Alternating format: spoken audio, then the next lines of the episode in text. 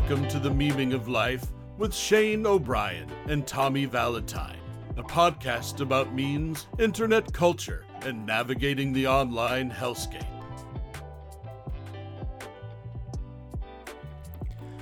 Hey, Tommy here. Slightly different episode this week as it's just me. For some reason, Shane decided to get a new job, which just threw our whole schedule into disarray. Obviously, he cares more about himself and, you know, his livelihood than he does about making podcasts with me when it's convenient for me. So, yeah, feel free to write in with all your hate for Shane and, you know, getting this really good new job that he should be really happy about. Um, yeah, fuck him, right?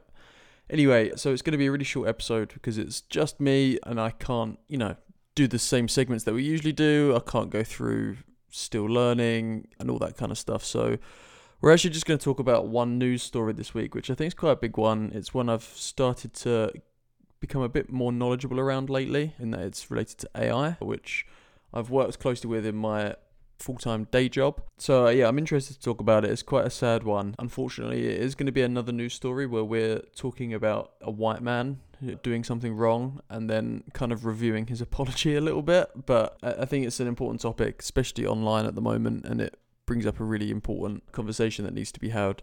So, what I'm talking about is uh, Twitch streamer Atrioc last week was caught, I think it's called tab swapping or something like that, alt tabbing, whatever it's called, when you kind of show what all tabs are up on screen. And it was a split second, but obviously, you know, a split second on a live stream, as many people have found out the hard way, doesn't matter. People will still find what you what you've got. That they'll they'll screen grab it, record it, and zoom in and find out exactly what it was.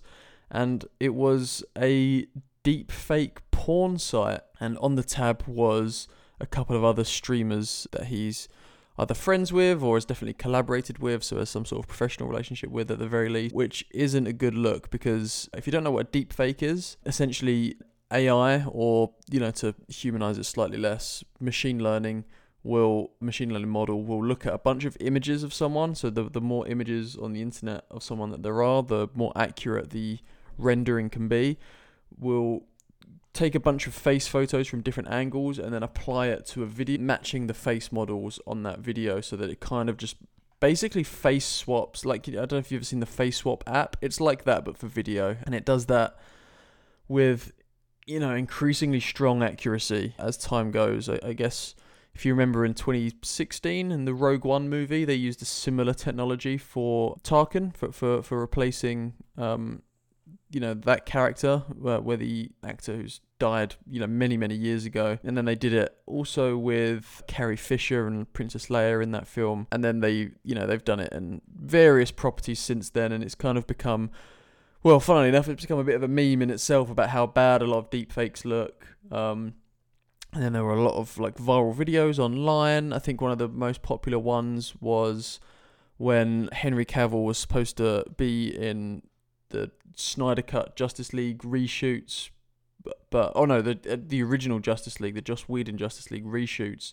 But he was also shooting Mission Impossible at the time, so had a moustache. So they did a really sort of dodgy job of painting over the moustache manually. And then someone proved that a deepfake could do it better, and it, it you know it did look better. But anyway, so that that's what deepfakes are, and you know there are a bunch of you know genuine practical uses for, and you know that there's there's certainly a worthwhile pursuit to the technology. What's happening, you know, as does everything on the internet, what's happening in the porn industry is they're using it in a whole different way, which is to put celebrities' faces on porn stars' bodies. So it essentially puts different celebrities, whether it's influencers, Twitch streamers, actors, actresses, singers, you name it, politicians, putting them on porn stars so that, you know, basically people can degrade them and sexualize them without their consent. And it appears that Atrioc was a, a, paid subscriber of one of these websites. And he, the you know, the outcry from this from the public was, you know, quite rightly quite large and angry towards him.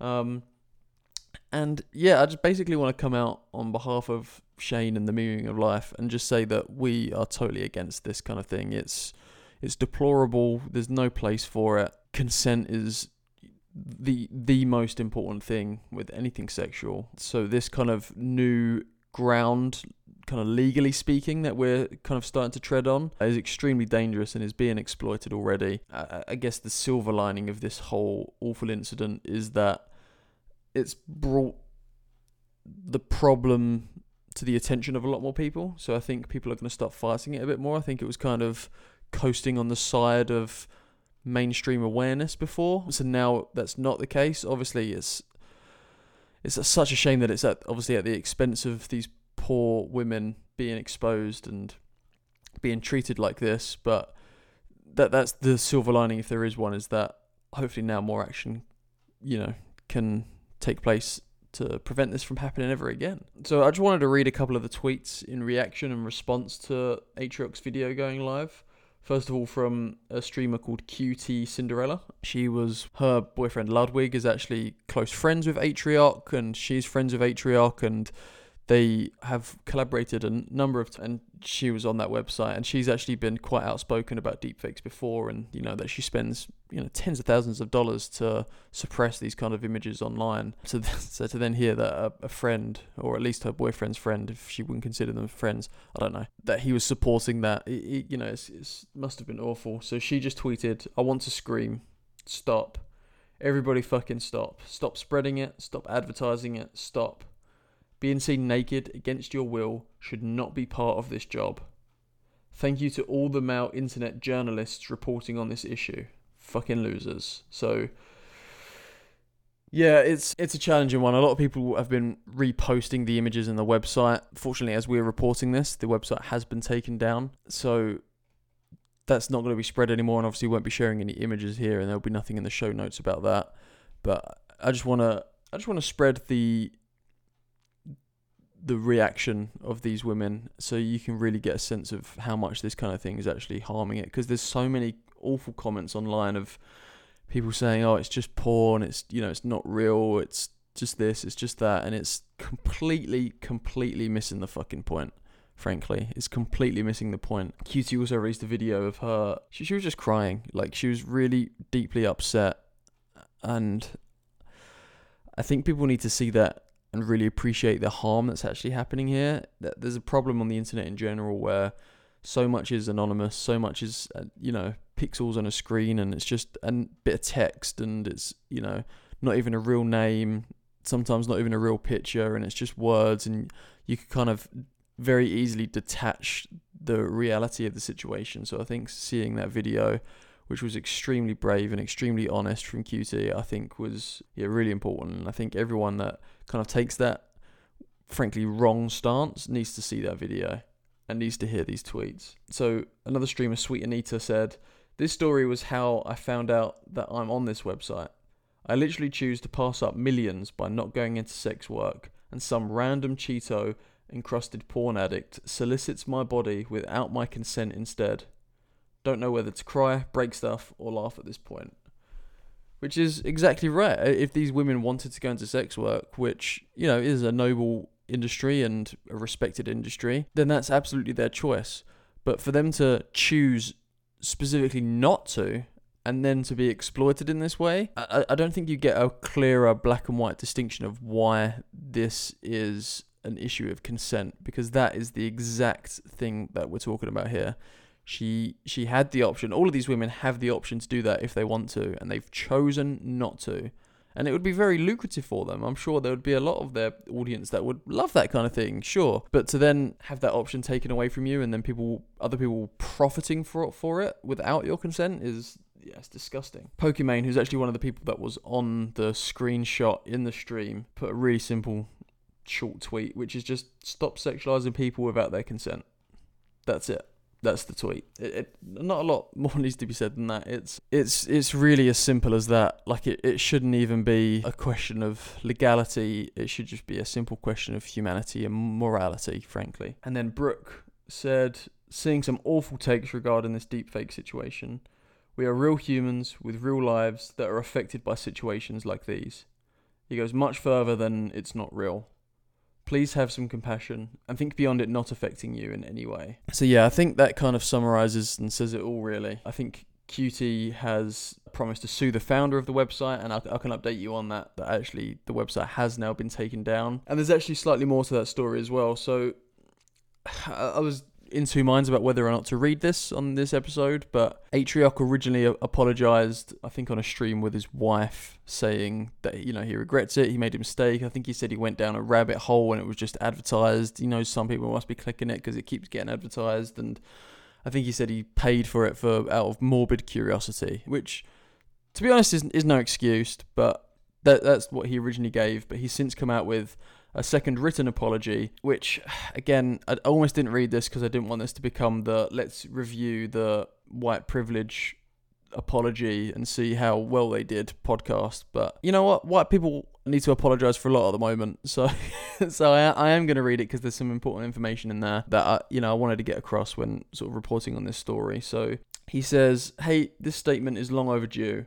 My actions have taken me from someone I was proud of trying to make a positive impact in my community to a deep, pa- deep fake porn guy. The scar of that is felt deeply on my heart. First and foremost, I want to specifically apologize to Maya and Pokimane. You were both in the screenshot that spread around the internet. Your names were dragged into it, and you were sexualized against your will. You have both succeeded in this industry in spite of all the blatant, unfounded sexist attempts to hurt or assassinate your character in a male dominated space. And now I'm another guy on that long list. I'm sorry I didn't reach out sooner. I'm sorry my actions have led to further exploitation of you and your body, and I'm sorry your experience is not uncommon. The reality is, I have it easy compared to the dozens of women who, from my actions, discovered that they are exploited unconsensually.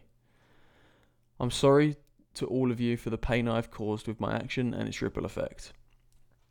QT described it to me as a wildfire, and I believe that is correct.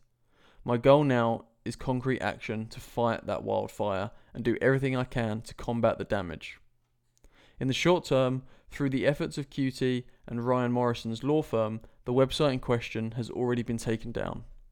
I have spoken with Morrison and I'm working to cover the financial cost of the takedown as well as all legal fees for all women affected to use his service for removing their unwanted content from the web.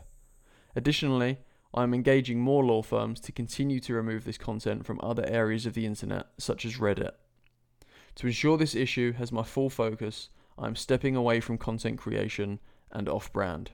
Lastly, to anyone who has expressed this sentiment of support that I that what I did wasn't wrong or that I shouldn't apologize, fuck you. Sincerely, I do not want your support. I do not stand with you. This will be the last time you hear from me for a while. I'd rather you see my actions. I will try my absolute hardest to combat the damage I caused. Thank you. So that's the end of the apology. And I have to say, it is one of the better apologies. He's stepping away, he's completely acknowledged his shit, he's actually doing something about it, and I think doing the right thing about it. I think offering to pay for everyone's legal fees is, you know, absolutely the least he can do. One thing I really like in there is acknowledging that there was a lot of people coming out in support of him. A lot of people in these apologies will just say like, "Oh, I really think you know, thank everyone for, you know, standing by me in this. And it, it just kind of undermines the whole thing, becomes a bit selfish.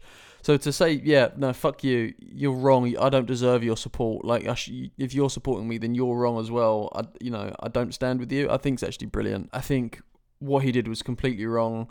What he did by what he's doing now by stepping away and just focusing on actually combating the issue that he's highlighted and you know previously contributed to, I think I think it's incredible, and I think honestly it is the least he can do. So I, I hope again, it's not my apology to accept. I, I, I just hope that the work Ryan Morrison's law firm does, and the other law firms that apparently Atrioc's going to reach out to, I, I just hope they they kick this off the internet because it's got no place in being there. Actually, that's going to be it for this episode. I just wanted to get those reactions across, tell the story a little bit explain a little bit about the technology. Thanks so much for listening. I'm not going to do the usual plugs this week. Sorry for the shorter episode. We'll be back to your regularly scheduled programming very, very soon. Thanks for listening.